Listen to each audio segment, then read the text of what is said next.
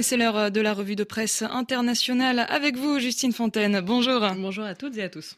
Cette journée et cette nuit de violence dans la région de Naplouse, on en parlait à l'instant avec notre invité, elle place la Cisjordanie occupée au bord de l'éruption. C'est les mots choisis par le quotidien Haaretz au-dessus d'une photo de dizaines de voitures brûlées cette nuit par des colons israéliens dans la petite ville de Houara.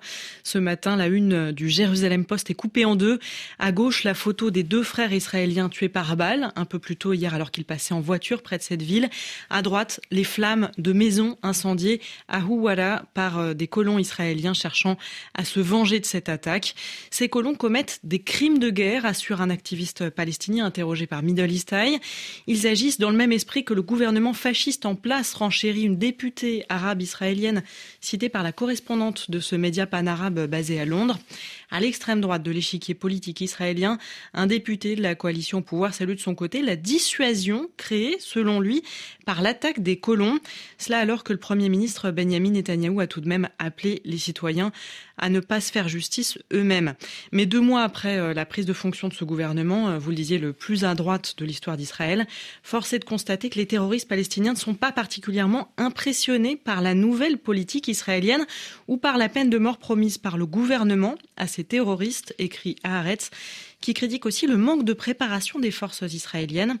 Alors qu'on pouvait s'attendre à la fureur des Juifs en réponse euh, à l'attaque palestinienne, les forces de l'ordre n'étaient pas assez nombreuses et ont eu du mal à contrôler la situation, souligne euh, le quotidien. Une réunion tenue euh, en Jordanie, hein, à Aqaba, entre des responsables sécuritaires israéliens et palestiniens, n'a pas aidé non plus à faire baisser la tension finalement.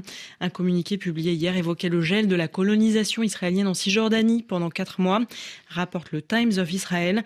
Mais Benjamin Netanyahou a rapidement nié tout engagement en ce sens quelques heures plus tard. En Italie, maintenant, la presse dénonce, je cite, le massacre d'au moins 62 migrants morts dans le naufrage de leur bateau au large de la Calabre. Oui, massacre, c'est le mot choisi euh, par le Corriere della Sera, mais aussi par le quotidien La Stampa au-dessus de la photo terrible du corps de l'un des naufragés, allongé sur une plage couverte de débris de bois.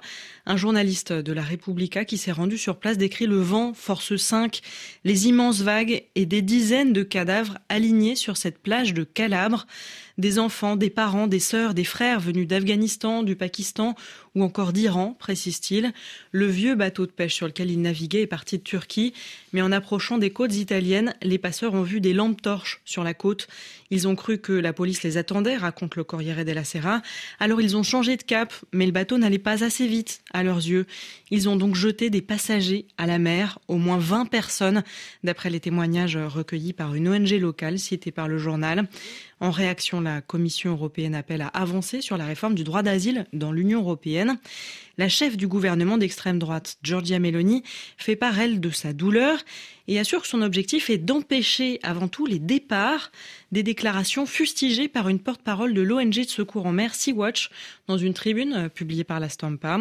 Ce que peut faire concrètement l'Italie, écrit-elle, c'est aider les personnes qui sont en danger en mer Or, euh, cette même porte-parole dénonce les entraves mises en place par l'exécutif italien aux bateaux de secours enchaînés au port, selon elle, car ils n'ont plus le droit désormais de mener plusieurs sauvetages à la suite. Ils doivent rentrer après chaque opération de secours. Le son de cloche est bien différent dans le quotidien de droite Il Giornale.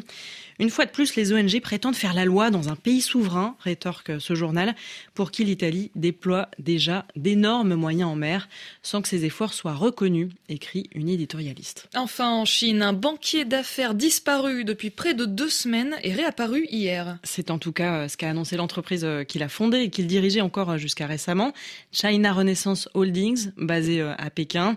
Bao Fan, c'est le nom de ce richissime homme d'affaires spécialisé dans le secteur des nouvelles technologies.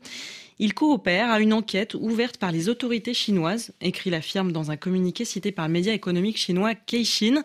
De quoi confirmer les spéculations selon lesquelles Baofan a bien été arrêté, écrit le South China Morning Post, le grand quotidien de Hong Kong, qui appartient aujourd'hui au fondateur d'Alibaba, Jack Ma. Jack Ma qui avait lui-même disparu pendant plusieurs mois en 2020. Un consultant cité par le journal souligne que de nombreux investisseurs craignent que Pékin ne renforce encore sa répression sur le secteur des nouvelles technologies. Merci beaucoup Justine Fontaine.